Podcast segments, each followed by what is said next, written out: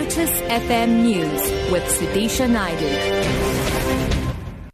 It's 9 o'clock. Good morning. Minister in the Presidency, Jeff Radebe, says Gauteng has the potential to maintain its position as the economic engine of South Africa. He was addressing the Gauteng Infrastructure Investment Congress, which enters its second and last day in Midrand, north of Johannesburg. Radebe says the province also has the ability to expand its economic and social contribution to beyond the country's borders. This level of dominance brings with it a challenge to continuously grow and find better and smarter ways of meeting the expectations of the population. For the rest of the country to achieve our 2030 goals, Gauteng has to perform many times better than the present. We must search for every bit of innovation and make all the necessary investments to enable this province to increase its productivity.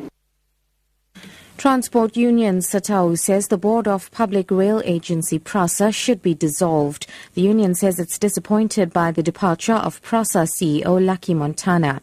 Yesterday, PRASA board chairperson Popo Molefe said Montana had been dismissed following the negative statements he made about the board. SATAWU's Secretary General Senzo Mahlangu says the board has often interfered with the executive duties. Its institution, in our view, was not done properly. And within the board, you find people with uh, some records, criminal records. I don't think uh, they should be part of the board. And at some point, it it, it, it was actually running some, some executive jobs uh, in the, at, at, the expense of uh, the CEO who was there. So we, we think the board had actually gone into that institution with the intention of actually taking over certain functions which were not necessarily for the board but for the executive.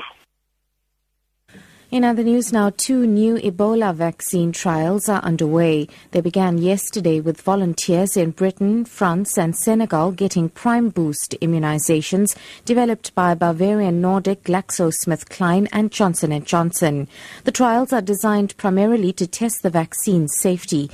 They will also assess whether they can provoke an immune response against the deadly virus. Ebola has killed 11,200 people so far in Guinea, Sierra Leone and Liberia. And wrapping up the first of a series of cold fronts has hit the Cape Peninsula with strong winds and heavy rain.